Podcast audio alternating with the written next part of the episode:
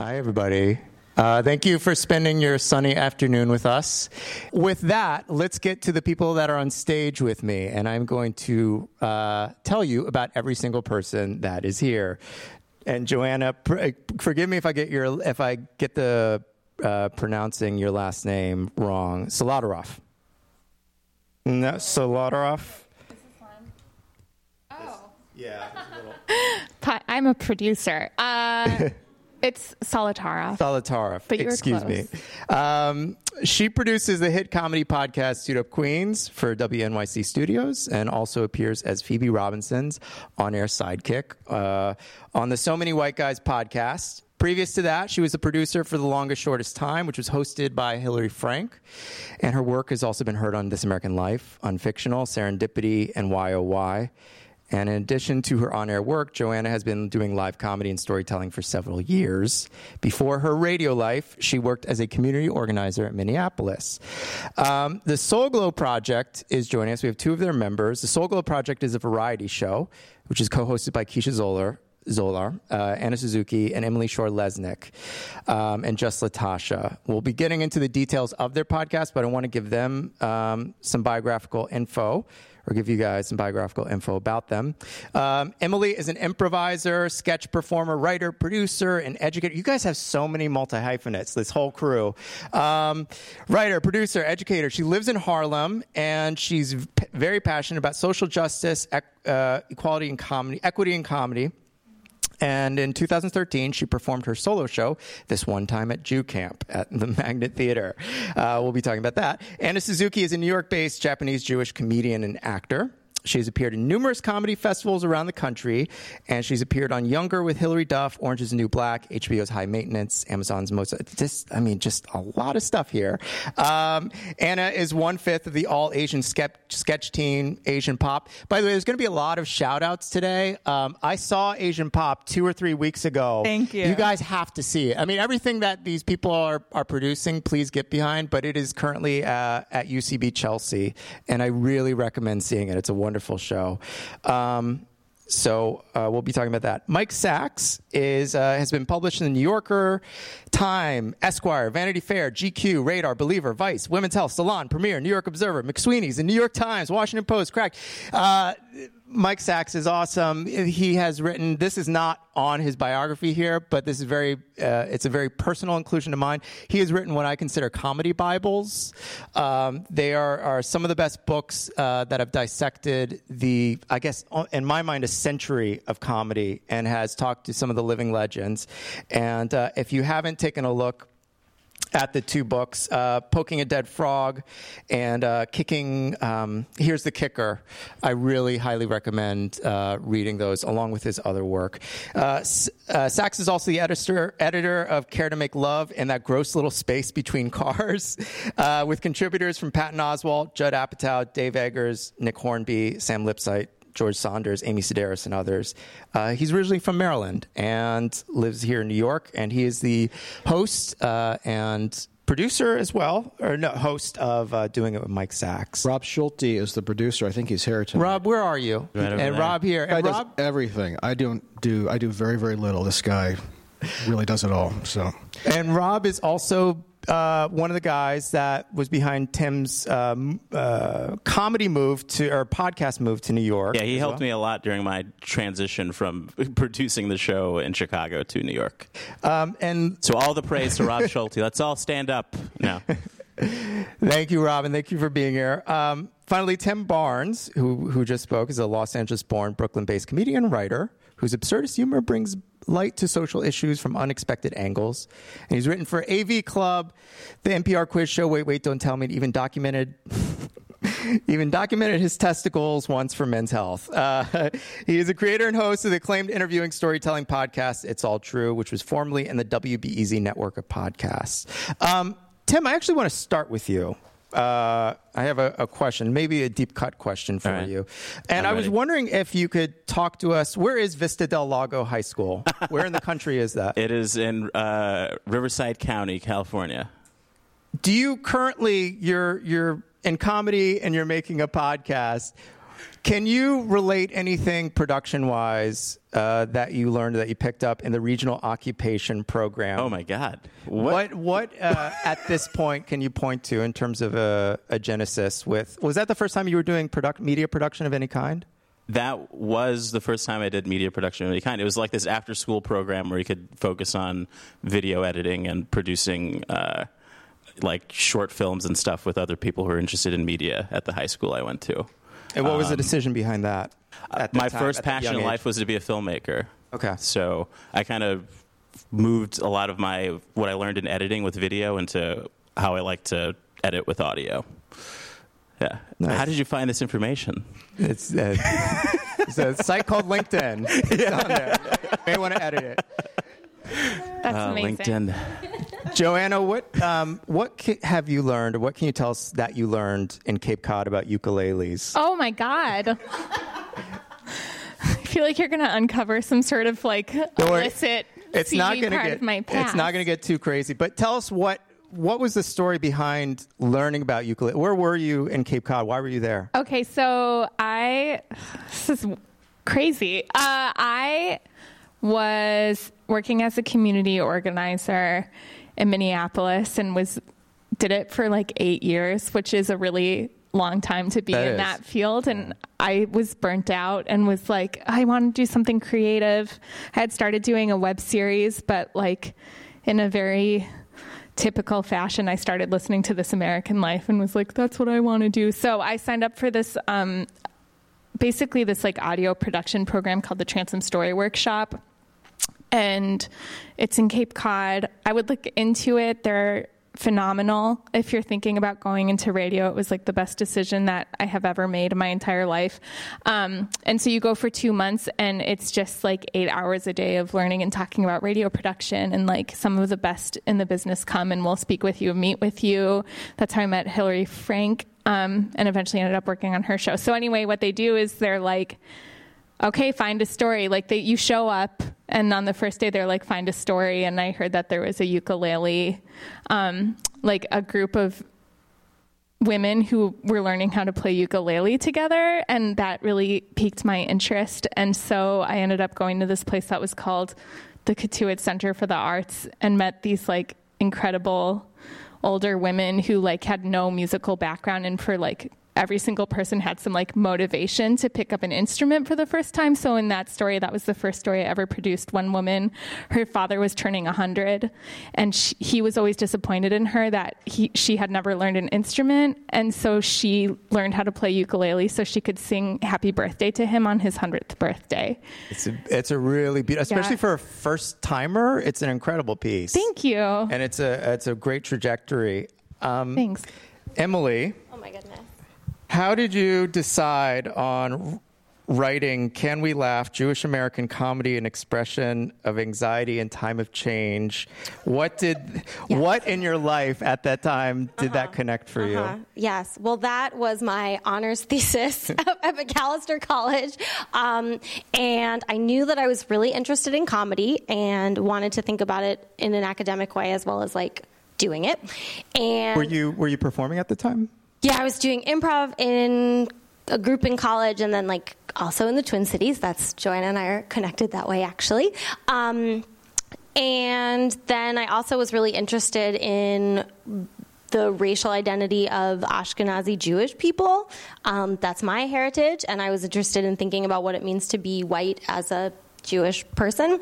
So that was my thesis. So I watched three movies um, many times Goodbye Columbus, Annie Hall, and The Graduate, and did like a close reading of the masculinity and how that had to do with what it meant to be Jewish and American and white. And um, I didn't know anyone read it, though every month I get. Um, download updates from like and like what the search terms were that got people to it so it was like uh, usually it's like Jewish anxiety funny, and then and then they find my like thesis from 2011. So I'm glad you found it. There's a few people that you cover in that, which Mike, you've actually, I believe, have talked to. You you do cover pieces like you talk about the graduate. Yeah. There's uh, the work of Woody Allen, Marshall Brickman. You did talk to in your books. Marshall Brickman and Bruce J. Friedman, who wrote Stern, which influenced uh, some of these movies. Yeah, I definitely read and about Buck them. Henry. You talked Buck Henry, as- who's not Jewish, Yeah. but who captured that voice very well.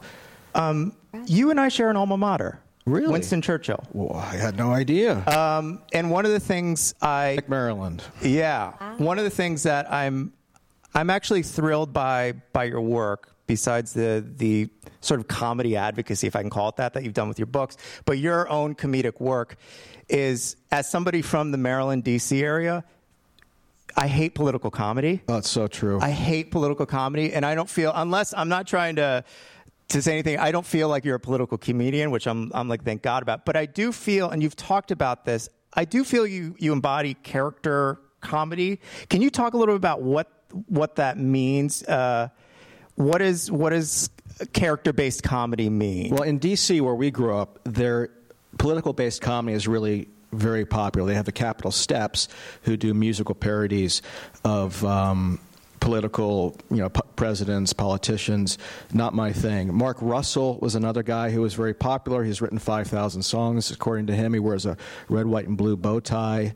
Uh, everything is very political. So it's that sort of thing that I grew up with that I really didn't like. The, the type of humor that I liked was character based. And I, I remember going to a, uh, a library and looking at um, syndicated newspaper humor about the Nixon era and how dated it felt, and then going to look at Aristophanes and other Greek playwrights and how fresh it was because it was based on comedy and based on character.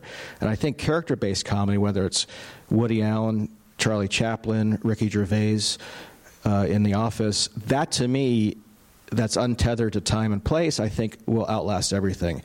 And it was really um, it, this is pre-internet, so it's hard to find that type of humor. It's mostly on PBS at that time, whether it's Monty Python or movies on Saturday. But DC is a very, very uptight city in a lot of ways. In, in some ways, the marble aspect of it, but there's also the real aspect of it, which produced Dischord Records, which I'm a huge fan of, Fugazi, Minor Threat, and that to me was always something that I thought, well, if these guys can do it, I can do it too, and that sort of stayed with me even when I started podcasting.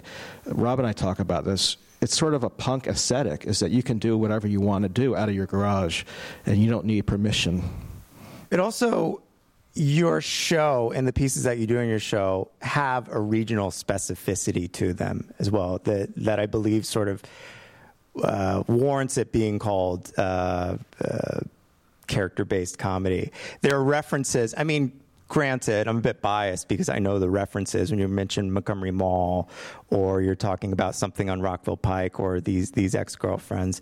But it's a it's a beautiful version of, of regional comedy that doesn't mire itself in. in Yeah, I never heard world. that growing up. There was never Maryland-based comedy. I, it, it was always in London or New York or Los Angeles, and I, I like using those uh, the specificity of that because really what I know that, that I know is in my blood is Maryland and D.C.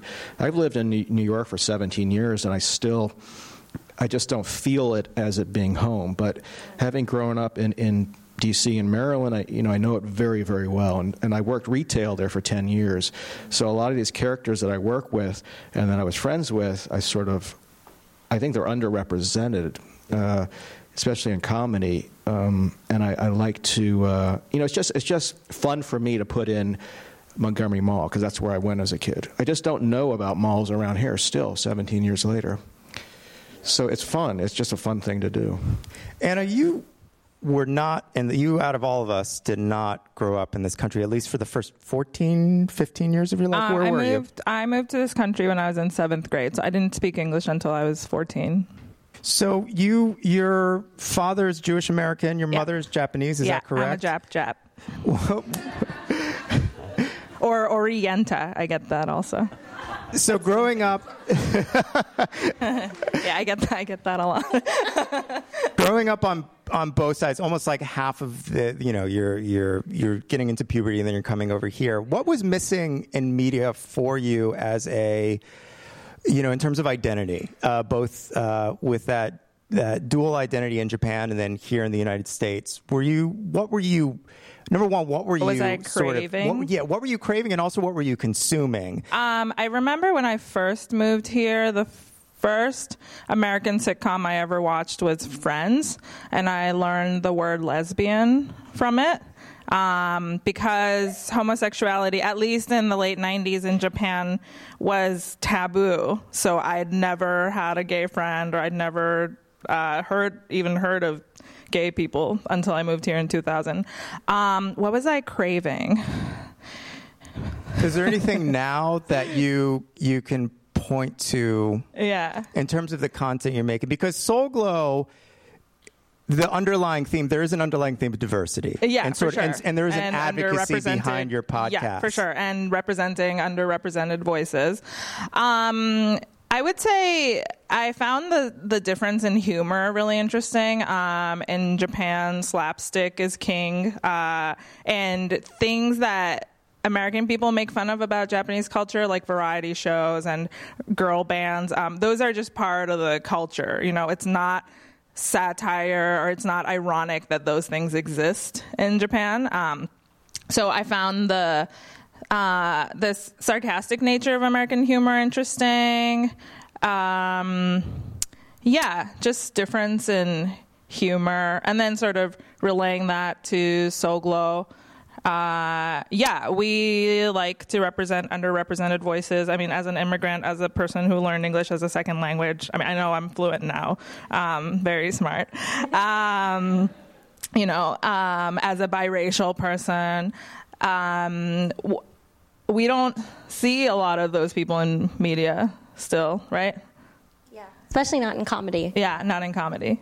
And besides producing and creating this podcast, um, Emily, correct me if I'm wrong, but both of you are still performers. You're Emily. Yes. Are you are you mostly focusing on education on this point? Yeah, I'm a teacher, um, which is like a big full time job right now, and And you're I- doing public school? I love What- it. I work in an range? independent school, so also in a place that is uh, historically and predominantly homogenous, um, and I'm interested in both of those spaces thinking about what it means to like infiltrate.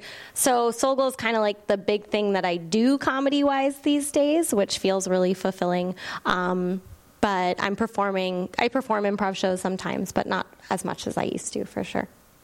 Joanna, uh, speaking of sort of duality, you're producing a show which at the core is uh, for a lot of us like a celebration of stand up, celebration of a form. Yeah. Yet it's on public radio. What is the balance? What is the what are some of the challenges and the surprising ways in which you've been able to sort of finesse those two areas? And is it just easier than we think? I mean, that's why podcasting is so amazing, is because, like, I work for a public radio station, and Two Dope Queens could not, would not pass, like, the FCC regulations, or, like, if we bleeped that show out, that would be, like, the most insane thing in the world. So, like, that's what I love about, um, like the medium itself and that even a norm like organizations like WNYC like we can have a podcast where you can talk about absolutely anything and everything in a way that you could never if it was like on the actual like terrestrial radio. So that's what's so exciting in WNYC. We're like in a phase right now where we're very like experimental and that's cool too. So like that's part of being a part of WNYC Studios, which is sort of like the podcast realm of our organization and also like where we're just like stirring up new ideas. So like I think I think like podcasting has actually like influenced organizations hmm. more than so? anything. Like because I think podcasting has like brought about the opportunity to like I, I totally agree with Mike on saying that there's like a DIY aesthetic to podcasting and like bringing that into public radio and like sort of that aesthetic comes with it and the ability to experiment and like have Phoebe and Jessica talk about like anything and everything and have our comedians talk about like anything and everything and there's like it's really cool. It's really cool. I don't and like when i was on the longest shortest time we also did a podcast where we had dan savage on as a guest and it got like we actually like i didn't know how to make the explicit button. Like i'd been working there for a long time and i had to like have somebody train me how to put an explicit button on things because i'd never used one before in my like public radio experience. So it's just it's like very cool like I think that podcasting is like influencing organizations more than anything and like letting organizations expand what they're doing. Like the organizations are allowing it they're open to it? Is there any do you feel like there's friction or, or it's really just we're going to explore I think there's I mean I can only speak for my experience at WNYC and there's just like so much enthusiasm. There's so much enthusiasm and producers right now are being encouraged like bring your ideas. Like let's make it. Let's see what we can do. Um, I just put on uh, a show with Michelle Buteau called the Michelle Michelle Buteau's low budget talk show. And it's just like it's it, we did two live shows last week and it was basically like a really intentionally kind of crappy take on like a late night talk show. And when i brought the idea to my um, to the vp of my co- company she was just like or of my department she's like just do it. Make it. Let's do it. I like the idea. Do it. So like yeah i think that's the thing is i think that like podcasting is actually able to expand like the diy aesthetic like within these larger organizations and that I'm just like so excited about that. Tim, you kind of I I would almost attribute a there's a there's definitely a construction, but there is a DIY element to your show that almost I went and listened back, even like the initial, the first episode with Shannon oh, it Kaysen. sounds horrible. Yeah, but no. Well, I mean, it is a it is a first episode. I'm not going to say anything. But what's yeah. what's there? What's there though, uh, all the way to to the current episodes is there is a playfulness. It almost it, what it reads to me as animation in a way because what what Tim does for those that haven't listened to Tim's show, um, it's usually about 14, 15 minutes yeah. each episode, and some of it's studio, some of it's live. Tim um, and Tim's got this mellow, wonderful voice, but he allows these comedians, storytellers to get on and tell a story yeah. telling a funny story. But Tim and uh, the, the, production design of it, it sounds like animation. It's beautiful because he interjects these sort of wiles of fantasy from from your head into the story that really highlight, which is such a challenge for a live event. And I was curious, especially listening back even from the beginning, where going from uh, what's what's the high school again? Vista del Lago High Vista School. Vista del Lago to the point where long yeah. to the point where uh, it's all true started. was there a, was there a format where you're like, I want to try this because it's super visual the style that you're doing, and it also it's such a beautiful way to highlight the strengths of the people that you have on.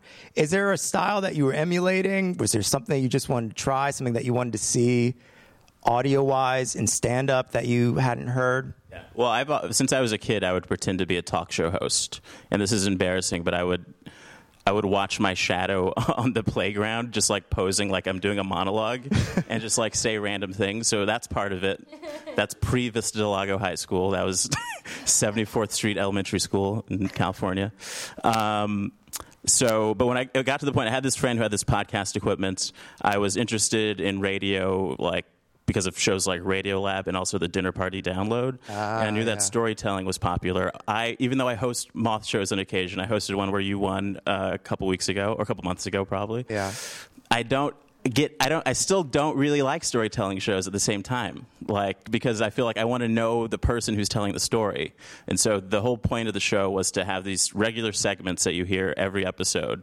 Uh, and I want to recreate like what happens when you get lunch with somebody and then you're just talking about whatever. And then there's this spark that happens, this crazy story that you can't explain, even if like you try to tell someone what your friend told you the next day. So I try to recreate that and build this tension up to the story that the guest is going to tell. So they have to tell me what the headline a newspaper would use uh, to describe their story before we get into it. So, uh, yeah. like with Roy Wood Jr., the the uh, what was the story with um, his dad and and Don Cornelius? There's some there's some awesome flights of fancy. Listen, you guys gotta gotta go check this out. Yeah, this but it was, it was, really just but an experiment because I it's beautiful for for me to experiment with editing audio. So I would just find sound effects from YouTube and put it into GarageBand and, and try how, to make this thing sound like something that someone will want to listen to. I didn't even know who the audience was. How but. long do these do do these episodes? Or how do you do you allow yourself a certain amount of time in terms of like? Do you have a sound library, or, or how do you navigate making these episodes? I have a general sound library. Like one rule of thumb that I've discovered for myself is that when you can't think of a sound effect to put in, just add wind, and it always works. so vague things like a door. I know that I'm probably going to need a door sound effect in the story or footsteps, but then everything else. It's just like I'll listen to it. I'll take notes of things that I think I should add in, and then uh, just keep going back and forth until I'm tired of myself. It's great, Yeah. Mike. Speaking speaking of aesthetic, your show has such a specific aesthetic as well. Um, and the format, uh, there's some there, there's some adjustments with with different episodes. There's there's usually an interview portion uh, with a comedian, a writer, or somebody like Vince Gilligan. But there's a there's there's such a beautiful design, especially when you enter each episode. It has the sound of like early '80s late night television, or like bootleg video that you would get from a friend or something. There's such, and it really there is that DIY um, Dischord aesthetic to it. What again? If, almost the same thing uh, that I was asking Tim. Is there an emulation, or like where where's the impetus for that? Is there a genesis? Well, that, yeah, they, that's there was a pre-internet. It's fanzines, it's bootleg recordings, cassette recordings, and it's the Don and Mike show out of D.C. They used to start every show with clips, audio clips, and whether it was uh, you know Casey Kasem caught on tape cursing or um, Linda McCartney warbling "Hey Jude" live, you know all this sort of stuff I loved. What you couldn't find anywhere else. So that I always loved, and I, I didn't hear it on any podcast, and I had a whole library of the stuff that I just kept. So I wanted to do that, uh, and combined with National Lampoon Radio Hour, Bob and Ray, and interviews, sort of an audio version of my interview books. Is there is there a format in writing by chance that you were trying to create that with, and then you discovered this? Is there any is there any bridge between those two mediums, What mediums? between writing and audio, that you were like? I just oh, found a real freedom for it because I've written for print only for many years, uh, articles and, and books, and to do this, it opened up a whole new world. And to me, it's more magical than it than it would be writing for movies because everything that you can do, that you can get away with, is something you can do within your own mind. Um, and I, I wouldn't be able to write for something with special effects or if I had to rely on this or rely on that. So everything I write is geared towards can I get away with that?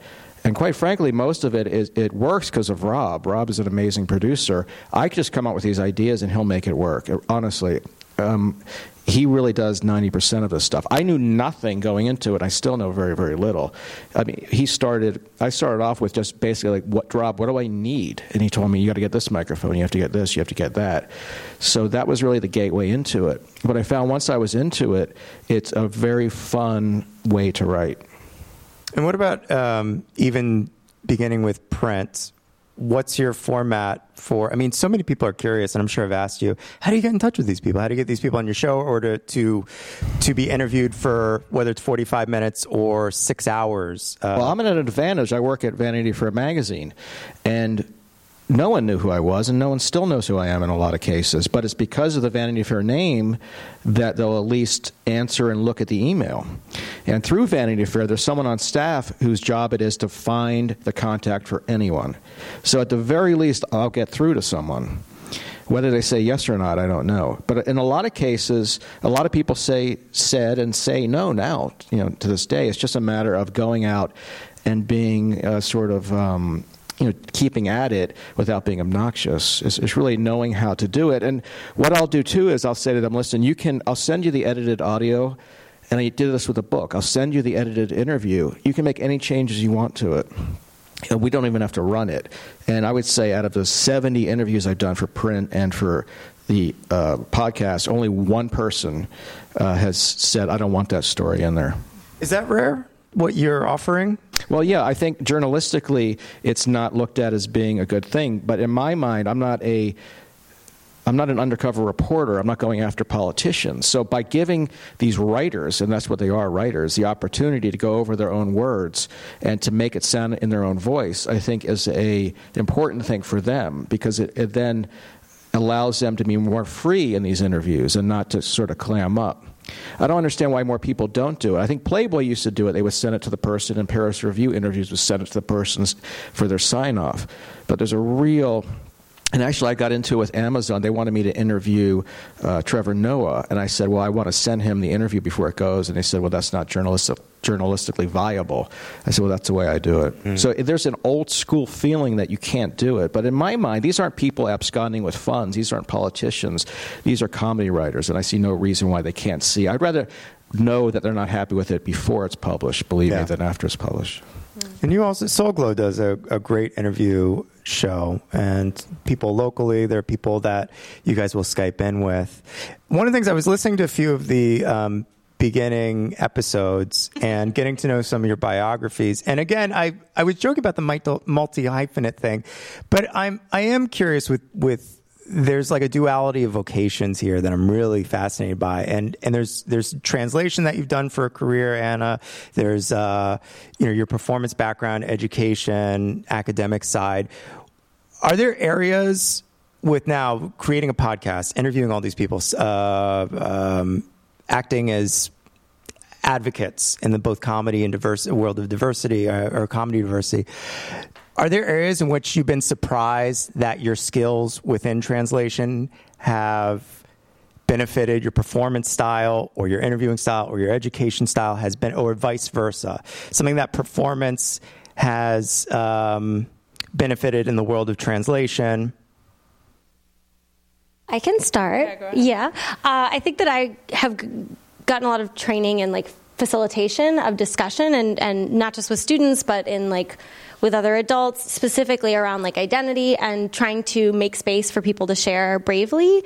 Um, and I've done a lot of interview like anthropological like ethnography stuff and so like knowing that I can't hear myself too much that's probably when we listen back sometimes I'm like I was interrupting too much I was talking too much and that's like when it turns into a conversation and not like making the space for them I'm always I'm always aware of that in myself of like when when do I do that and what should it be? Because if we're just like vibing and I'm like, oh, that makes me think of this, that also feels really good. But I definitely lean on the um, facilitation training of like, let's just make them feel safe and able to kind of share.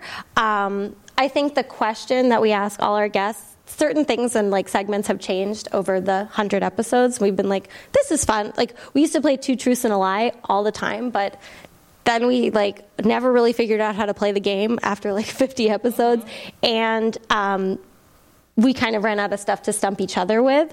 So we stopped doing that. Um, but we always ask what do people not see when they see you? And i think about that as like the core of any conversation that I'm trying to have or trying to facilitate is just trying to understand who are you, how do you feel you're perceived, and what do you wish people knew more about. Are you saying that's that's a question that you guys sort of had as a thesis at the beginning of the when you started the show, or is this something you've discovered that like, oh, this is what we really want to Well, ask? because because our podcast uh, is probably the most DIY out of all these programs. Um, we do try to have some sort of structure, so we have Like segments. three to four questions we always ask, and that's one of the questions we always ask. What are the other ones? Do we? Well, we get questions in from Twitter. Oh, yeah, that's If you right. ever want to tweet questions, they can be really specific to the guest or they can be really broad. Um, and then we ask what makes people's souls glow so they can share whatever it is, if it's a feeling or, you know, a movie or book. Um, and, then, a recent Yes. a recent segment we started is uh, we review movies that none of us has seen. Mm-hmm. Um, so that tends to be funny. yeah. Um, yeah. and what makes your soul glow, which is an opportunity to shout out someone else or yourself. yeah. Yeah. Totally. Your show, uh, um, Two Dope Queens, it also is, there's an underlying celebration of diversity with it, whether it's listed as a mission statement or not. But I'm, I'm curious with your background, and I was trying to figure out the right way to ask this question because I was like, I put myself in Joanna's shoes. What would, how would I answer this, or what would I want to know? Um, Uh-oh. Yeah, don't worry, it's not, it's not super crazy or Okay. anything, but from your background, I mean, you, you talked about it uh, when we started this afternoon. Um, you have a long vocational history, and however however you want to put it, whether it's community organizing, Yeah. uh, community involvement, and then even your early radio production work Mm-hmm. is a sort of is a celebration of voices. And I was also looking at video clips Cute. of the the the series, the the street stories, Street Stories, series yeah. you were doing in Minneapolis, and and you're such an advocate. You're such an advocate for people's voices. Um, at the same time, you have a natural comedic essayist voice. You also have just like a good comedic voice. Oh, thank you. So, what is the balance? I'm I'm curious about from a uh-huh. producer standpoint. You're a producer. You have a background in celebrating people's voices, but you have a great comedic voice. You're a performer. How do you sort of where are those areas? Because I mean, for myself, I'm not going to speak for you. I got to admit, I, there's probably some ego involved in that. I'd be like, I want to, I want to say some stuff right now, Yeah. or I want to, you know, I want to be funny. However, you want to answer that, Yeah. basically, or talk about that, dissect that a little bit, because Yeah. also Two Dope Queens is very strong personalities. Mm-hmm. Two women that um, are hilarious, and and you do a great job, and, and really showcasing Mm-hmm. their voices and people that come on. Well, I guess I'll start by saying that I really wanted to go into radio full time and I was like this is my dream and everybody's telling me like how competitive it is and how like you know, you like I was meeting all these people who like started working at like they got their first internship at NPR when they were 22 and I was like 27 and I was like okay, my skills are like improv, community organizing, and that's it. And I was like, and so as I was starting to do radio, I don't know. And then I did this radio training, but I didn't have a lot of skills. And I, I felt like, I was like, who's going to hire me? Because I just felt like my professional background was like all over the place. And part of my community organizing experience is I had some experience with maternal health also. And then it sort of just turned out that I met Experience with maternal health. yeah, more reproductive reproductive health. So um, I uh, like Hillary Frank had like come and spoken at my program, and then I ran into her at a cocktail party, and it turns out she was like. You're funny and you have a background in maternal like maternal health and community organizing like you're a perfect fit for the longest shortest time because it was like really in line with the values and she wanted someone who was really funny to sort of like broaden the voice of the show so For, the- like for those that don't know, can you explain what that show is? the longest shortest time is a podcast that's geared towards like it's about parenthood and families and like the different kinds of families you can have. And so like when I was applying for the job, I was like, oh, I don't have any of the hard skills that you need for this. But it turns out like being funny was like and I don't was an asset in a way that I didn't think would be. I don't know. I just doing improv when you're like going to all these shows you i don't know sometimes it's easy to be like what's the point of this and then it's how i ended up getting hired for my job and like you know what happened is i had this conversation with someone at the station they're like where do you see yourself and i was telling them about my commitment to like the community like to community engagement and um, you know broadening voices at the station and then just as I was leaving, I was like, oh, by the way, I'm really interested in comedy also. And that's when they were like, well, we're working on this project. It's Two Dope Queens. And so, like, it was just me mentioning it that they were like, you might be a great fit for this, but I don't think people, so I don't know. And then in terms of like my comedic, sorry, I feel like this is very circular, but in terms of my comedic voice, I've been able to get that through like working with Phoebe and being featured. She was like, when she did so many white guys we were she was like showing me her pitch and just like wrote me in and she was like you're the white robin quivers to my black howard stern and i was like cool so that's how i ended up being on um, the show so now i've been so that's really cool that i've been able to actually like be comedic on or like yeah be on the show and then also like um, yeah, I am doing like some performances around town and stuff too that are like unrelated to my radio work. Is there a side of the sort of community organizing part of you that you're like, oh, this I actually want to bring in more to the whatever, to either Two Dope Queens or the comedy side of, of uh, podcasting, broadcast? Oh, that's an interesting question. I think um, I just feel like it's really important for a show to also like reflect the reality of its listeners, and I think that's why like Two Dope Queens and So Many White Guys has like resonated with so many people is because we do showcase like so many different voices on the show, um, and so in that way, and also just like the popularity of Two Dope Queens, I think shows what audiences have really been looking for. Um, so in that respect, then yeah, like we do showcase so many different kinds of voices, and I'm like really, really proud that, and from the longest, shortest time to to to two dope queens to so many white guys like all of the shows i've worked on have largely been about like um, first of all grounded in like highlighting women's voices which is very very cool. Like i feel honored that i've been able to work on shows that have such a commitment to that and also just like diverse voices across the board. So it's cool. Like I feel like all the shows I've worked on have been really in line with my values as an organizer as well. I think there are two great lessons in that, and one that you lived a life that didn't just encompass comedy. And I think by living a life, you can bring that, it can only make your comedy stronger and your career stronger. And the other thing that you mentioned that I give advice for is, is to network and to make it clear to people that you meet, this is what I want to do. And you may not be ready for it at that time, but there's nothing wrong with saying, this is what I want to do, and reaching out to as many people uh, in as many different areas and mediums as possible.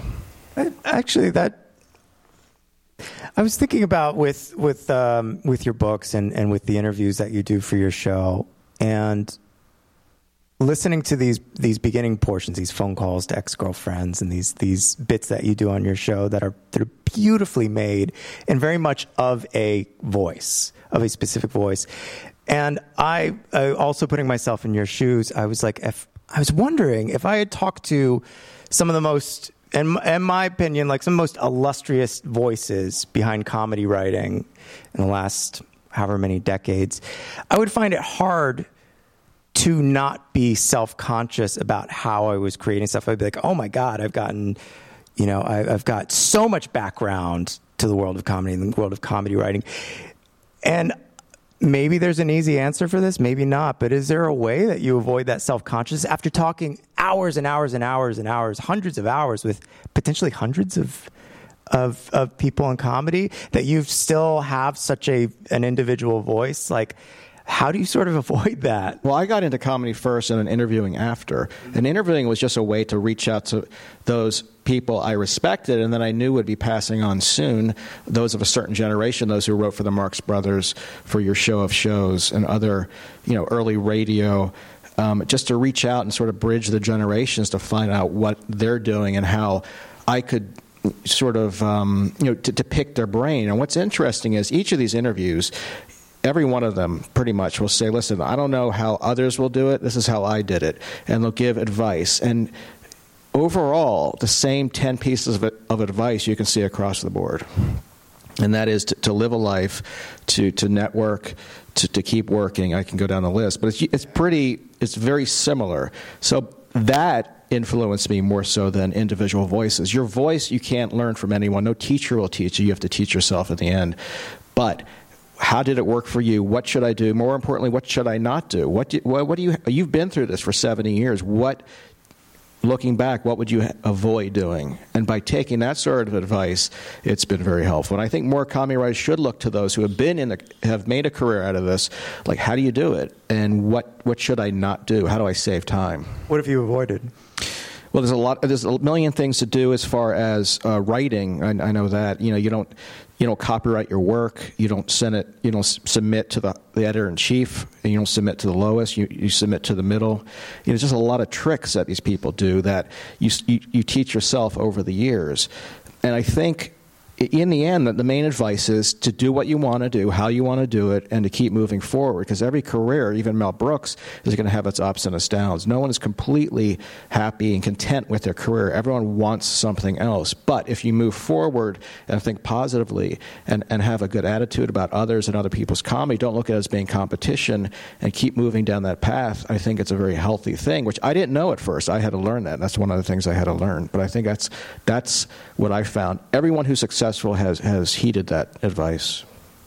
Tim, your your background's mostly in stand up at this point. Besides besides the podcast we're talking about today, speaking of comedy writing. Yes. Um, did you? What was the initial? Why start the podcast? Were you doing stand up when you started the podcast? I was doing stand up. what was the highlight of of doing? Was it just another medium that you wanted to try, or was I so when I moved to Chicago, I moved to Chicago from uh, California, and I w- went to school for film. Had this vague interest in comedy, so I started off doing improv stuff. Realized I didn't really like that, and started slowly really focusing on stand up. But in the process of like discovering myself, basically in Chicago, I ended up doing a bunch of volunteer stuff, and I ended up doing a bunch of volunteer stuff at WBEZ. I realized I had this interest in in radio in some way and I was doing, uh, I was writing for this satirical website called the Whiskey Journal, based in Chicago. And the guy who created that had this podcast equipment that he wasn't using, and so he said, "If you have any ideas, I'm not using this. You can just make a podcast for the website, basically." And so that's why the podcast has a sort of headline focus because it was basically like a like uh, young comics trying to be the onion basically um, yeah so it really was just an experiment does that answer the question sure? Yeah, right. Were you using WBEZ stuff when you first? Uh, no when i first did it i was using my friend's mixer uh, two just like regular s- microphones you'd use uh, on stage uh, and i would connect the mixer to garageband and i would record it in my friend ian abramson's basement which was very creepy like inviting guests to a basement to record uh, a basement that's not your basement uh, to record a podcast. How would you very- explain that? Just- I mean, most people like Shannon. Shannon's cool with me. It would be people that like I respected, but who were attainable. So like, um, yeah, it was very weird. And then so then I got this internship. Uh, this podcast internship at uh, WBEZ, and I mentioned the podcast, and like that's how it evolved. And so I got this natural progression of like, oh, like once I got that WBEZ email, I could easily get like bigger names or just people who are coming in to promote stuff like Eddie Izzard. I could just interview them. And so it's been this crazy thing. Like sometimes I hate the podcast I created, but it's such a part of me that I can't like escape it why do you hate it? What's the? because I'm the only person working on it. Like, it's so frustrating. Like, I don't. Sometimes, like, I, I'll finish interviewing someone. I'm like, I don't feel like spending days or like hours editing this together. Well, how does Um, where does the umbrella of WBEZ fall in? When did they get involved? That was probably, I think, 15 episodes in. Oh wow, so, So- fairly fairly close to the beginning. Yeah, yeah. And I had already had like general relationships with the people there. So like people just kind of knew me. And uh, Joe Dassault, who uh, still is the head of the uh, podcast department there, um, just listened to a few of the early episodes, gave me some good advice of how to like fine tune it. Yeah. And uh, yeah, moved on from there. So WBEZ, WNYC, both your shows involve a live event, involve mixing and editing from a live event. The predominantly most of your shows are from a live event. Am I? Am I Most right? of them aren't, but I would like to Oh, okay. uh, move towards them only being live shows because that's a lot easier. A lot of the me. recent ones seem to be, or seem to be events locally. So Yeah. there's there's stuff at Union Hall, and then there's there's all of these. I mean, there's a huge portion, the a huge portion of the podcast is from a live event. Can you talk to us and walk us through, from a producer's standpoint, creating audio, setting up a live event for pulling out audio, and then the actual post production part of a comedy event and going, this sucker was 72 minutes and we got to turn it into 24. And and this part maybe is there a portion of sweetening certain um, certain moments and things like that can you walk us through that a little bit Yeah. Uh, well, first of all, doing live, like before I had done sort of one on one interviews with people. And then the first time I saw like the Pro Tool session from a live event, which had like seven different tracks, I like almost crap my pants. It was like so intimidating. It was crazy. So, like, uh, there's just like a lot of factors. Cause, for example, like, the audience sound is picking up whatever like the person on stage is saying so that like it's there's like a lot less flexibility when you're editing like versus an interview show when you're editing um, a live show. Um, it's cool because we have like an incredibly talented team of engineers at wnyc who like do this full time so the setup is that um, yeah our engineers come they like plug into the soundboard of the live show um, and we just record it live and bring the audio back. And then my um, executive producer jen poyant and i just like listen to the tape and pull it pull it all together. And then we do some editing. We work with um, our engineer joe Plourde to like add it's cool. Like initially when we started the show i don't think I, I don't know if you've listened to two dope queens but like at the top we have like a very sound designed element where we have it's basically like phoebe and jessica talking and then we have our sound designer come in and like finesse everything. But in terms of the editorial process um, you know we just work really hard to sort of condense like for like typically a two dope queens live show is about like two hours long and phoebe and jessica often like they chat for a long time. And so what we do is we just try to like condense everything.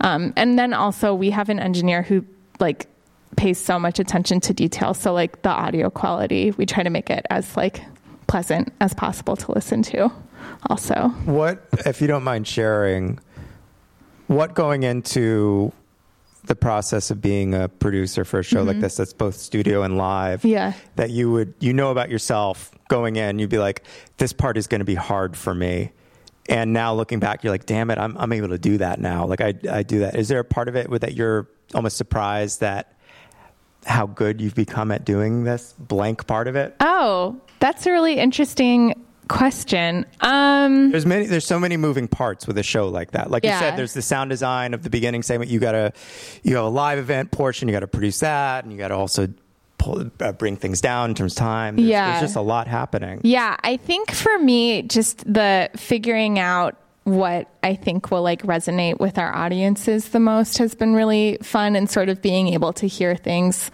through their ears. I think is like what so oh okay, so like we just produced an episode with like love advice Uh, featuring Jessica's mom. yeah, with Jessica's mom and Phoebe, and we had listeners write in these like all of these relationship questions, and there was like a huge range. And like working on a show like that, um, like I knew exactly which questions like I feel like our audience would like love to hear the most. I knew like I felt like people I don't know, it was just cool. I was able to sort of like as I was making it, I was able to hear it through the ears of our audience, which is like a very cool experience and it makes editing much easier when you feel like you have a better idea of what you think your listeners love the most about the show. And I think that just comes with time and I'm kind of curious like with Tim who's also worked on a comedy show sort of like getting to know your listeners better as you're editing. I feel like I still don't know my listeners. That's all. But I, like hearing your process is like the dream, right? Because like, oh, I'm just bouncing ideas past people. Like for me, it's it's usually just me, and I feel like, is this done by the by the end of it? I don't know. Yeah.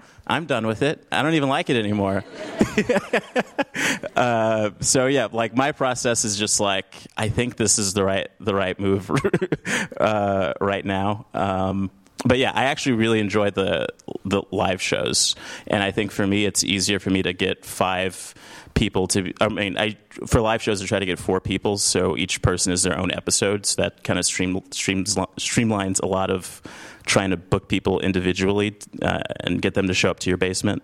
Um, so yeah, I like that, and I like like a live show is my interaction with the audience. I have no idea who the listeners are in the podcast, but hearing that back and forth, and I feel like it adds something else to the conversational nature of the stories too, because. Uh, I mean, I do laugh a lot when people tell me stories, but like we're both me and the the guests are both trying to get the audience to laugh while they're telling this personal story as well. So So, how? What about you? What are some of the highlights and uh, challenges you face with producing? Because you've had a few episodes of uh, live event shows. We started as a live show at UCB we, when we so we were not a podcast at first. We were just a live monthly show at UCB at Upright Citizens Brigade, uh, and then it turned into a podcast. Um, and we, but we also used to do a lot of live shows as well. Um, and we just had our hundredth episode. Thank you, um, with Mara Wilson. Yeah. Um, Which who was Matilda. live. Yeah. Yeah. And yeah, which we recorded and had a lot of issues with, uh, right? What Well, no, I said we what- recorded it live. I didn't say we had issues. Oh, we had some sound issues Yeah, for it was sure. challenging yeah. because, well, yeah, we could say why. Yeah, you can say why. Okay, I'll say why. Um, because we had talked to the theater that we were doing it at about like hooking up our recording devices to their stuff and then they were when we got there they were like yeah we we can't do that like it's just not going to happen so we so anna is amazing in moments like that because i'm like Ee! and anna's like okay this is what we're going to do we're going to it's a small enough theater that we don't actually need the microphones to make sound so we will just hold the microphones like they're making sound, but they're just going into So we the stuff that's like, and then we put it on like a stool in front. So we us. put a Zoom mic on a stool, DIY, um, and just talked into it. Yeah. So we have issues like that. Uh, but we, fortunately, unlike Tim, we actually do have a producer, Yeah, Abe. Abe. I don't know if he's still Yeah, here. he's here. He Oh, didn't okay. leave. Okay, cool. Um, who's been helping us edit and mix, right? and make things sound really Amazing. good. Yeah. Because when we started, it was Anna was editing everything, and I mean, I don't know how to do any of that, so I'm in awe always. And you always came up with like a fun outro music song that I Yeah. was like a treat for the listener, and then and then Abe gets to help with the balancing of the what what do you call it? Balancing. Yeah. All that is what happens. Um, yeah, I so- guess basically for I mean if I don't know if you guys have podcasts or not, but we just started with a recorder and four mics and we still record out of Emily's apartment, but it sounds amazing. So, yeah, you can do it. Yeah, out of out of everybody here, you guys have the group podcast. Outside of Joanna producing something that that involves a few women, you you're the ones that you're producing stuff with each other. Yeah. a group of people that are on the show that produce it together. So, what is the sort of format for doing that? You you get get together once a week in Emily's apartment. What how how is a group comedic a group podcast that's an interview based show how what's the process and do does everybody have a certain hat that they wear or you just Well, I think we're all performers first and podcast producers second. So scheduling is extremely hard. So there, our secret is we usually record a bunch of episodes in one sitting Yeah. and then release them every week. Uh, so we'll record every couple of weeks together and do a bunch. Um, what But do we sometimes, if when when we do have bigger guests with schedule conflicts, like um, we had uh, Justin Vivian Bond on once, who is an amazing downtown performance artist. Yeah. So we had to go to We went- their theater Yeah. and record. Um, but otherwise, yeah, we usually record about three to four guests at a time. Um, yeah. yeah. Well, can I say what hat I think you wear? Yeah. Okay, and then maybe you could say what hat you think I wear. Okay, that's and a lot of pressure. We could talk about what hat what hat Keisha wears. Sure. Okay, so I think that you wear the hat of being really like you're really focused on um, reminding us that it should be funny. And what I mean by that is like, no, I mean when we're interviewing someone and we're talking to someone. Um, if they if they look a little nervous, like they're like, did I go on for too long, or am I not funny anymore? You, I'm can- good at reading a room. yeah, and you're really good at that, and you're good at making that joke that kind of brings everybody back in. Yeah. And like, I, I really value that in you. Oh, so thank you. you. for that. Yeah. Um, and I think you're also really good at keeping us like on schedule when we're recording. Oh, thank you. Yeah, I guess that's the reading of the room. You know, when you're like, okay, this is great. We got to also keep going because we're recording another. Well, in the spirit of inclusivity, our podcast is technically rated PG, so 13. 13. So we try not to curse, which is which was very new to me.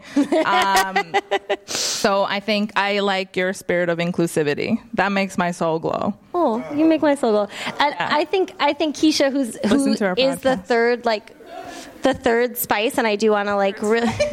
she's the Keisha spice. Um, is is someone who's really great at sharing, Bruin to bring in her own experience, Yeah. and that's really amazing to have too. So And I think it's unique Yeah. to have three uh, people from marginalized groups hosting a podcast, right? yeah, I don't know anything else that does that. yeah.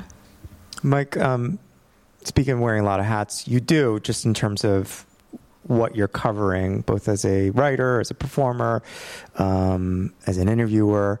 Is there with this balance um, trying to find a non-awkward way to ask this question not that it's an awkward question i just is there is there advice that uh, you could give people in terms of sort of breaking those things up and, and like researching for an interview, writing for yourself, uh, working working the job that you do. this is a two part question. Do you have any sort of advice, anything that you've learned that you could sort of pass on to us? And also, is there an interview uh, style or an area of, of a group of subjects that you want to start moving into that you haven't before.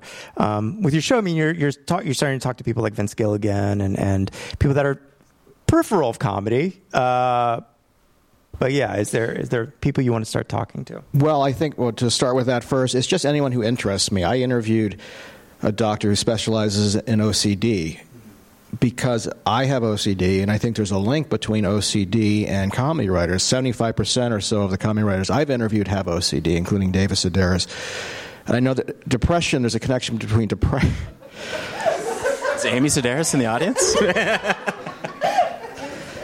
uh, between uh, depression and comedy, but I never knew of one between OCD and comedy It's just anyone that I find of interest. I mean, I am not making money off the show. I don't have to answer to anyone. And if I don't have to answer to anyone, I'm, I'm not making money. I'm going to do what I want to do. And I think that that's, the, you know, when you start making a lot of money, you have to start doing things and not doing things that you want to do and not want to do.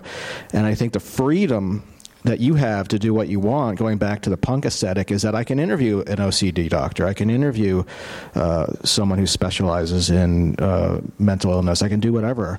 And it doesn't have to be directly tethered to comedy. But as far as linking everything together, I think everything, going back to having real life experience, everything can work towards anything else. And with interviewing people, one of the things that I learned interviewing for books is that you really just have to shut up first of all, you have to do you have to do a tremendous amount of research, and then you have to let them talk. One of my pet peeves is when interviewers try to uh, uh, be try to be funnier than the interviewee, and I see that a lot. It's a competition, and it shouldn't be a competition because your role is that of straight man. But by also doing a tremendous amount of research, you'll you'll make the interviews better. I'll give you an example. I interviewed uh, Marshall Brickman, who co-wrote Annie Hall and Manhattan and he and I did a lot of it, uh, reading of his interviews, and one interview I found it mentioned that he had a choice in the 60s one night to either go to the beach or to go to a party in the valley, and he chose to go to the beach. There was fluorescent plankton that he wanted to see. And he, he went back to his motel, fell asleep. When he woke up the next morning, there was 30 messages waiting for him. The other party he could have gone to was at Sharon Tate's house. It was the night of the Manson murders. So that was the type of thing that I only read in that one interview. And to me, I found that fascinating. Here, here's another one. Dick Cavett grew up in Nebraska. His garbage man was Charles Starkweather, the inspiration behind Badlands. Now, that doesn't have to do with comedy per se. I, I just find that fascinating how American culture interweaves. And by doing a lot of research, you know, it takes a lot of time, but you will make yourself a better interviewer, and the interview will be better because of that. But in the end, everything just takes a lot of time. It's not, it doesn't come easy for anyone, and I'm sure everyone here can attest. Uh, people work hard to be good, and it's, it's, even if you're natural, you have to work hard, and you have to keep working hard. It's not an easy thing. Yeah. Do you do you find yourself coming up with like I, I like I come up with a general line of questioning that could easily just not ever happen during the conversation. And I love it when the conversation doesn't go as expected. Do you do the same Absolutely. thing? Absolutely. I, I, think that's a good thing. I think what isn't a good thing is to not have any questions. If you have questions left over, that's fine. And, but the important thing is to let them guide it. You know, don't don't go by what you have on your on your sheet. It has to be natural, but it, it does go back to letting them talk, and they're, they're the attraction, not you. And then you have to sort of guide them too. Sometimes they'll go off track. You, know, you try to get them back on track, but that's where editing comes in. You know, all these interviews that, that I have on my podcast are tremendously inter- are edited. You know, so they could be three hours long, and then Rob ed- uh, edits it down to 45 minutes. And that goes for uh, the interviews I do for the page, too. It can be 100 single space pages that then becomes 15 double, spa- double lined uh, you know pages for the interview.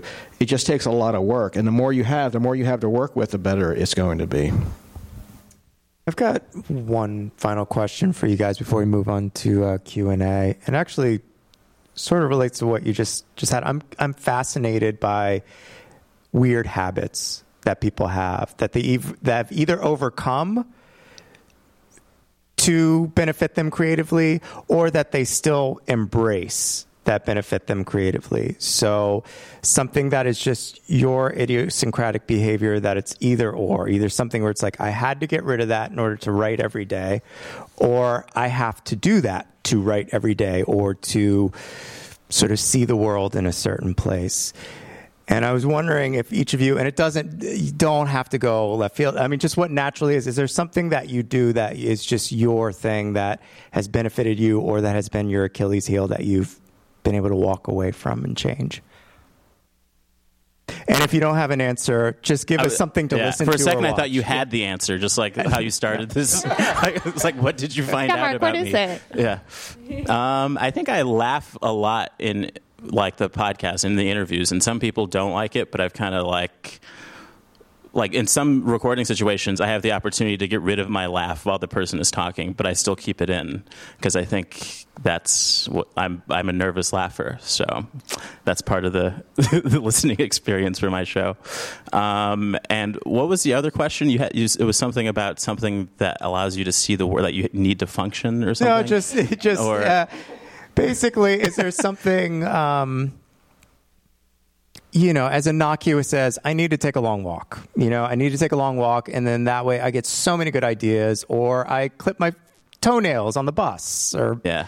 I don't do that. But like if somebody were, you know, just something that has either been a hindrance to getting something done, that's your idiosyncratic behavior, or uh, or something that's like this is just my thing. This is like the spinach from my Popeye. Sorry, I I'm don't not. know. I'm, like, I can answer that. I mean, OCD used to prevent me from doing things, but it, it's, it's a power that if you funnel it in a positive way, I now have to write every day. And if I don't, I get nervous.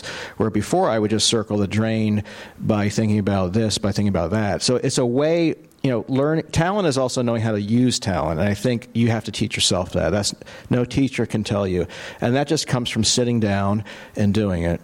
And not even sitting down, you know, you, I think you have to realize too that creativity doesn't have to be in front of a desk. It can be out walking, it could be at a bar, it can be anywhere.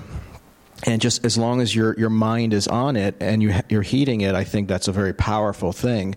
But in the end, you do have to find out what is best for you. You know, I'll read about these interviews with famous writers who, who will say, well, I write from 6 a.m. to 9.30 and I write 55 pages. Well, that's great, but if that works for you, it's not going to work for a young student. And that young student has to determine what is going to work best for him or her. So it's really it's just an act of discovery that you which is a great thing. I mean, only you can decide and determine what is going to be best for you. That answer is up to you. But I'm just kind of curious, how many people here do have podcasts? Wow. That's awesome. You're amazing. I guess I could kind of adding to what you had both talked about about like doing more than just the thing, and then Joanna, when you said something about being at like just doing improv, and Anna and I both like knowingly mm-hmm because I think there's a mo- there was a moment where all I was doing was like improv, and it was like every night of the week. It was like going to see a show, doing a show, taking a class, interning at a theater, and I wasn't very funny at all. Uh, Totally. Yeah. yeah, I can relate to this. because I Yeah. just wasn't like nourishing my whole self, and so being my whole self and going to you know this kind of talk or doing like I think being a teacher. Sometimes I wonder. I'm like, oh, is it like I'm less legit now as a comedy person, but like students are hilarious and I laugh all the time with them and um, I, it's a really important part of what I'm trying to bring to who like I am as a complete person and if we're making that space on Soul Glow for people to be the, their full selves like then I would be a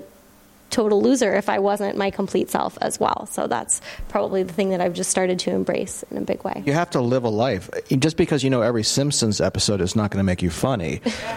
I think you have to get out you know every there. Right. I think you have to get out there and live and experience as much as you can. I think that is the most important thing. And I wish I had done that when I was younger. I didn't.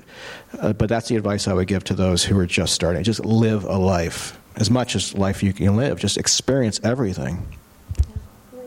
I think I think like the sort of intentionality you're talking about is really important that like creativity can happen anywhere cuz like when you're trying to make something and especially like like when I first started out, I was like working full time and doing an internship at a radio station, and it's like it's just it's hard when you're busy to make the time to feel like your like creative juices are flowing or whatever. So like I don't know. I feel corny, but I found that like journaling helps me come up with ideas and when I don't do it, it's like I'm like very task oriented and I can like get away with that if I'm like take the time to be more present with myself. So I guess I would just recommend like I do think you should sort of like even if you're just going on a walk just being like what's something that I would like to hear that I haven't heard before or sort of just like taking the time to ask yourself a question cuz like I feel like everything I'm saying is a cliche, but with New York, you're just going from like A to Z so quickly every single day, and I think it's hard to carve out time. Like even if you are just riding the subway, to think about like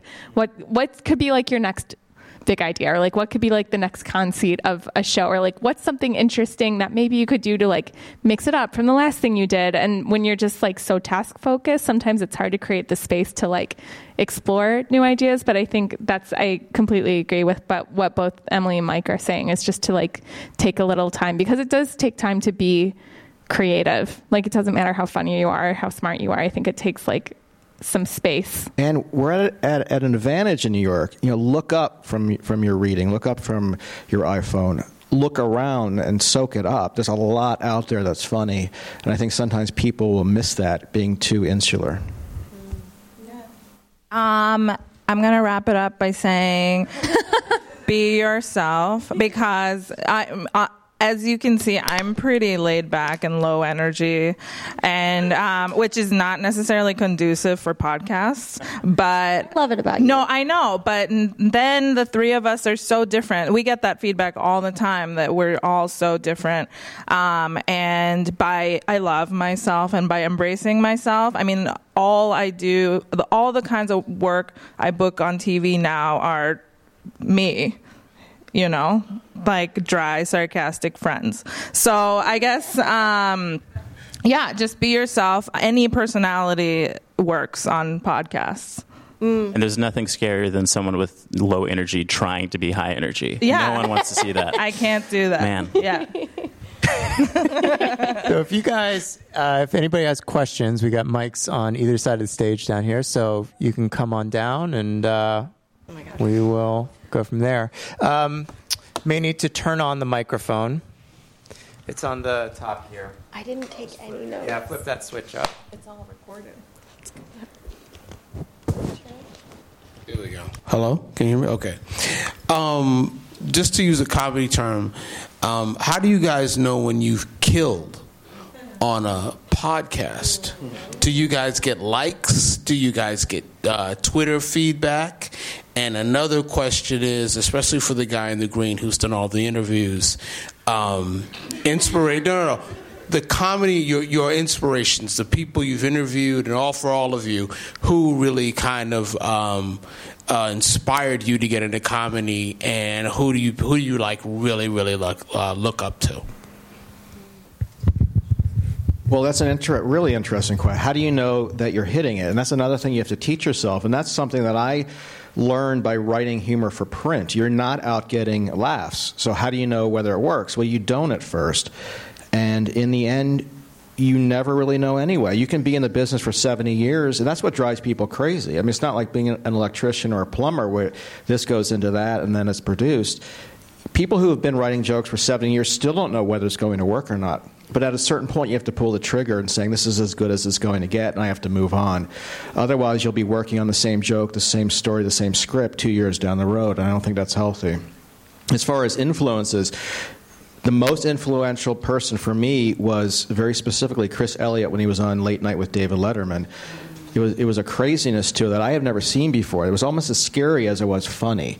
And that, t- to this day, is my favorite type of thing, where you, it, it's very realistic it could be real, it could be fake, and there's there's I don't want to say a danger to it, but a, a, a, spark to it that that that I love, and I think that makes it exciting. So it's really Chris Elliott on Letterman more than any written comedic source who really influenced me. Hmm. Uh, what was the first part? I know. I know. No, you killed it. How do, how do you know you killed uh, on the podcast? I have no idea unless it's on the because yeah Is do you have the concept of killing it in a? I think it's only for the people involved in the podcast who really have that feeling. Like I, I asked that question really great, but no one's gonna, no one's gonna compliment you on how you asked a question. sometimes like after we record an episode where Abe will be like, "That was a really fun episode." That was, and then that that's when I feel like we killed it. I don't even know, you know, about the numbers, but that's that's what feels really good. Is when like we everybody was just listening and laughing, and it just didn't. It felt effortless. Yeah. But speaking of, of writing, I think one of my first comedic influences was reading When Will Jesus Bring the Pork Chops by uh, George Carlin, which I don't know what his process was, but I, I would laugh out loud reading it. And I know that on stage, it was almost word for word a lot of the book. So I don't know if he, I think he was a writer who knew how to perform his jokes very well because that was the first. Uh, thing that really, especially someone grow, growing up religious, like I just bought this book. My parents had no idea what I was reading, and I was just like, "This is so funny! I can't believe someone wrote this down." Yeah.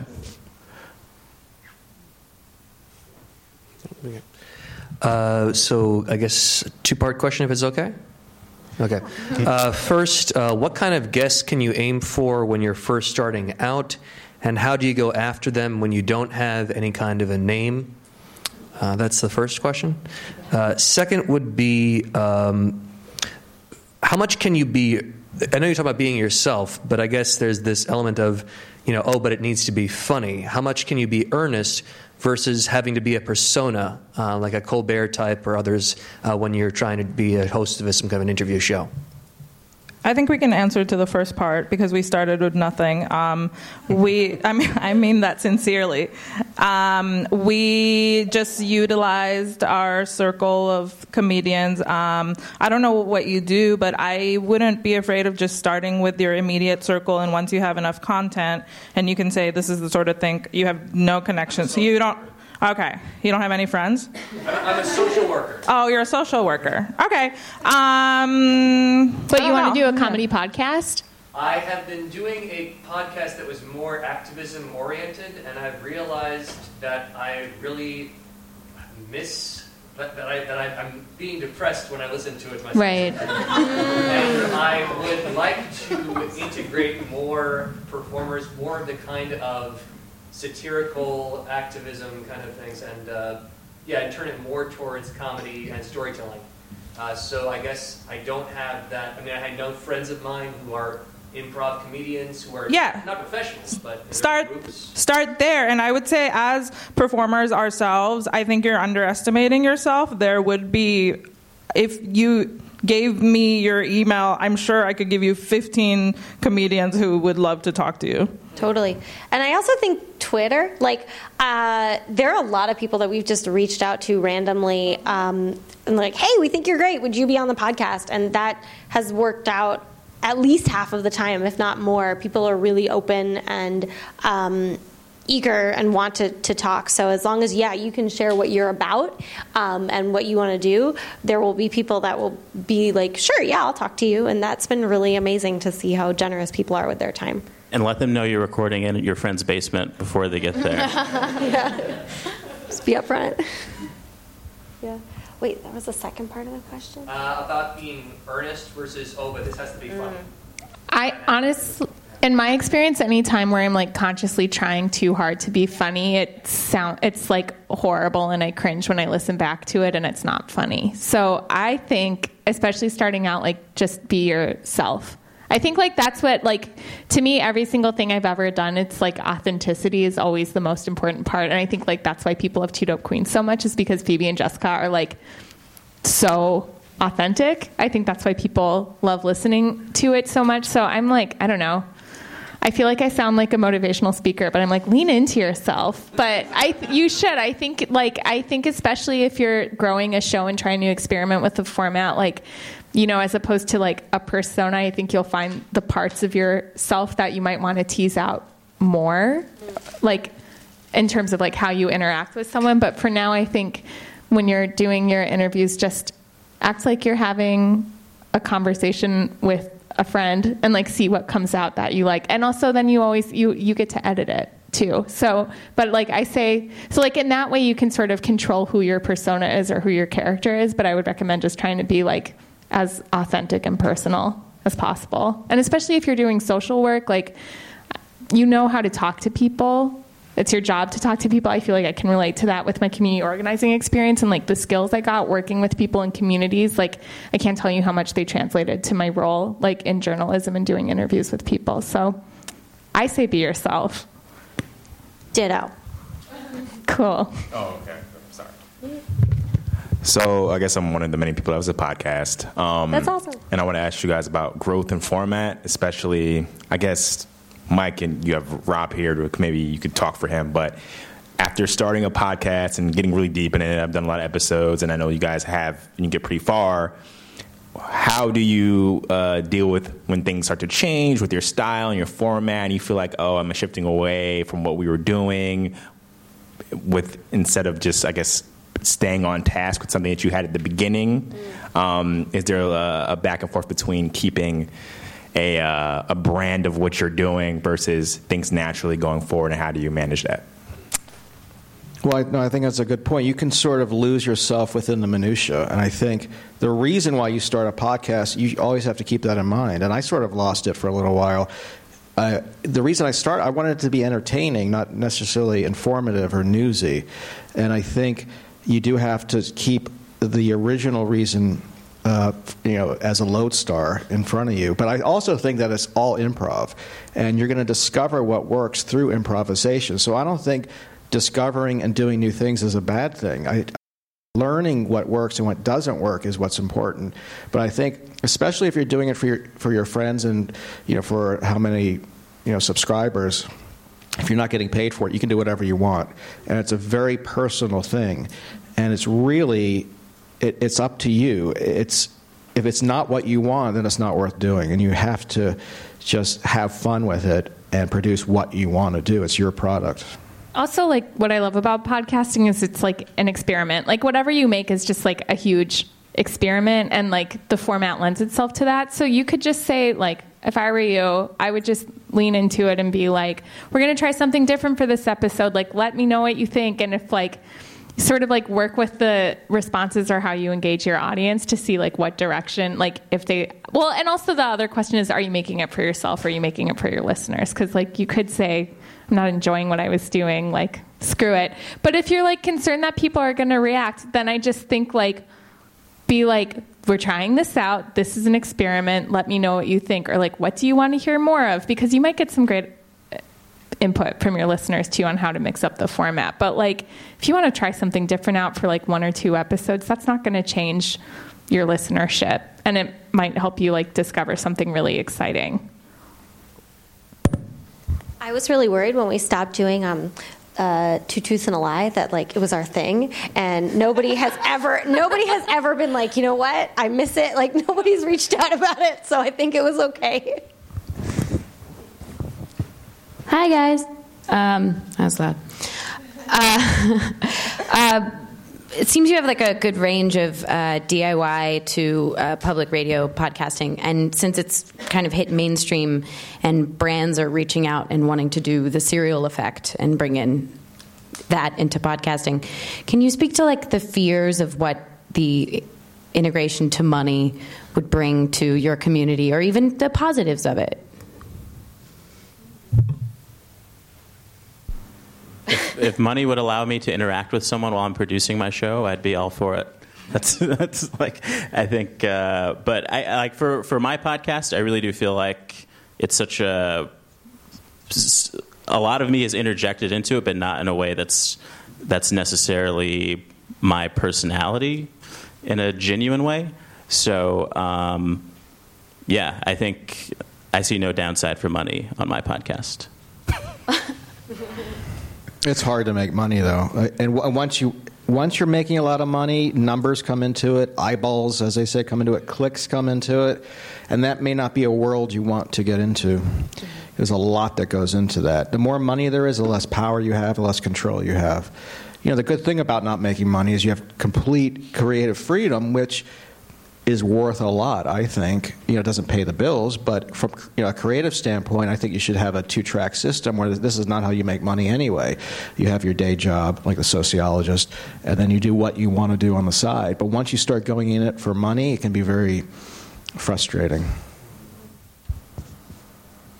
I mean, I think there's something to be said about I, can't. I can't speak to the WNYC side at all, but like uh, the fact is that there's a ton of networks that are growing, like a ton of networks that are looking for new shows all the time. Like, if you can carve out, like for me, it wasn't sustainable for me to have a day job and to do podcasting on the side. Like, I had to figure out a way to do, make podcasting my day job. Like, I couldn't, or I had to not want to do podcasting anymore. But like, I had to make it work, and so like networks are looking for content right now and if you like i don't think there's anything wrong with finding a network that's like in line with your values and shopping it around. I think making a living off of doing something creative is doesn't make it like less creative if you maintain control of what you're making. So and and yes like that can change that ownership can change but like if you work with a really great network maybe you'll find someone who like isn't trying to make you change and will pay you because lots of people are doing that too. So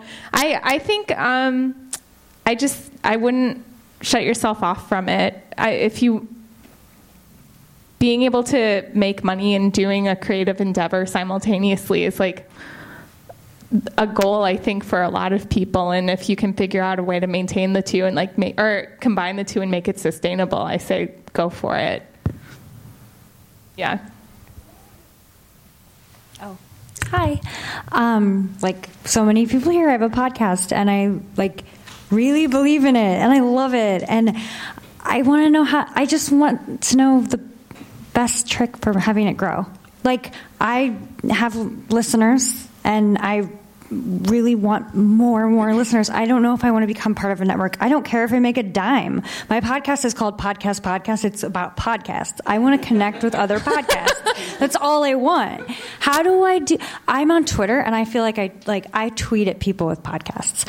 And I feel like I'm annoying the shit out of everyone. Like I, I I'm dying to be part of that community and I'm dying for my podcast to want more ears. I want more collaboration. Should, do, should I have more guests? Should I be trying to get on other people's shows? How do I how do I get into this cool community of podcasters? I mean, a model that works really well is cross promoting. So like if there's another podcast that's in line with like what you're doing or like a friend, then you're like, "Hey, give a shout out to my show.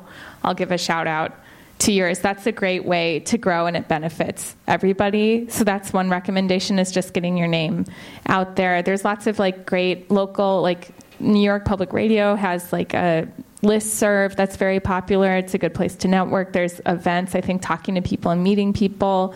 But I think uh, it is, it's hard. It's hard and it takes work and it takes time. But I think um, it's, right now it's about like getting as much exposure as possible and i think like cross promoting that's like what i would do is start networking with other podcasts and see if you can create sort of like a megaphone effect for yourself and also support other shows and doing what you're doing now, reaching out, coming out to like mind, meeting like-minded people, getting the word out. Don't ever feel you're bothering someone. If you tweet to them, they could, you know, be very. Um, they would love it. Uh, you know, most of the time, and if they don't love it, it may not be someone you'd want to work with anyway. So I would not be, as long as you're not obnoxious about it. But I think moving forward is very important, and it's a job. You know, there's a creative aspect, and there's a networking and PR aspect, and both are difficult and have to be worked at. We have time for one more question uh, over here. Oh my God, I'm the special and one. if there's uh, if there's a chance afterwards, uh, you can chat with folks out in the lobby. can linger. Yeah, I feel so I'll special. all right, thanks. Um, you guys are all really great. My name is Anita. Um, I have a pod. Well, I'm trying to create a podcast. Um, so just, it's just me and my friend. It's just two people, and we're trying to turn a live storytelling event into a podcast. So I have questions for you, Joanna. Um, so Cool. I listen to dope, Two Dope Queens and So Many White Guys, and so it's highly produced and it sounds amazing and seamless. Um, so and you guys have sound engineers and designers and all that kind of stuff so that's probably why like it sounds amazing also.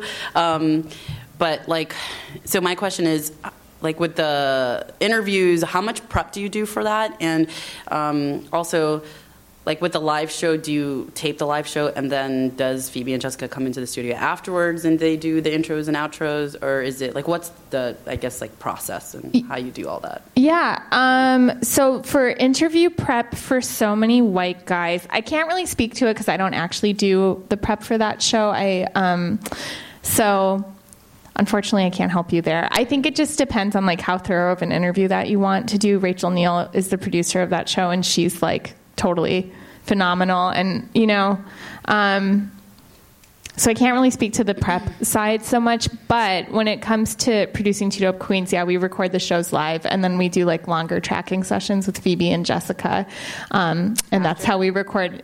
Uh, no, it doesn't really matter when we do because we like know the lineup ahead of time typically. So um, we, yeah, it doesn't matter really when we record them if it's before or after. But then, um, I mean, my recommendation would be it is like the making something sound good Yeah. is so time consuming and so like for me when i was starting out ed- editing like just working with tape from a live show is that i just started like begging engineers around the station to like take some extra time before or after work to teach me how to do it. And the thing is there's like so many people who are doing this kind of work in new york that i might just like put some feelers out and ask people to like show you how to Yeah. do it. That's my recommendation. But in terms of like the actual process yeah like um, we collect the tape listen to the tape. Then i work with my like typically we do like a paper edit of everything and then we go in and make like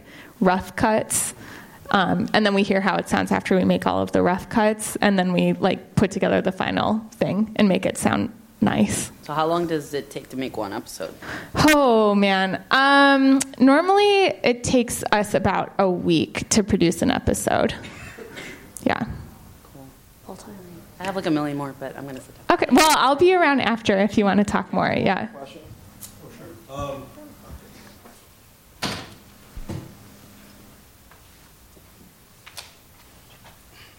Hi, thanks. Um, so this is directed at Anna, but it's open to everyone. Um, Me? Yeah. Okay. Um, so I guess what fascinates me, or like what makes my soul glow, is like finding the parallel in diversity. So like, um, I'm really fascinated in the concept that you like grew up half your life in Japan and grew up here. Like, how does that work with comedy? Like that uh, balance. Like, what's too alien to, to be funny, but what's too alien not to be funny? Like, how do you work on that? Uh, well, I I came from a stand-up background. I did stand-up on and off for about four years before Soul Glow started. Um, so all my comedy is about being Japanese and Jewish. Um, what was your question? Well, it's- sorry, because it's more like. Um, How does it? Well, like, like you because you're talking about how like there's cultural differences. So like there's Uh-huh. things that are funny in Japan that aren't Uh-huh. funny here. Like, Uh-huh. but you grew up in Japan, so certain things that you you want to use in comedy but won't get any laughs here, or things that you might find insight from Japan that you that would work in America. Like, like and there's this what's that balance? Just I, I my question is more of just share that experience really. Um, I would say I still struggle with uh, identity. Um, I can think both in Japanese and English, but um, what were you gonna say? About I was going to say that that? Anna has an amazing web series Oh. called Japandering, which is all about your experience Yeah. and is shot in, in Japan and Yeah. is just a really about learned- me pandering to Japanese people. I just feel like having known you for a long time, I still learned so much about you from that web series, and it's also really beautiful. Um, but just like that balance of where you fit in comedically and also just globally and identity wise. yeah. I so I would appreciate say be that. yourself. I don't know your cultural background, but yeah. Thank you. Thanks. All right. Well, uh, I want to thank everybody for coming, and especially our amazing panel Tim, Anna, Emily, Mike, and Joanna. Thank you guys so much.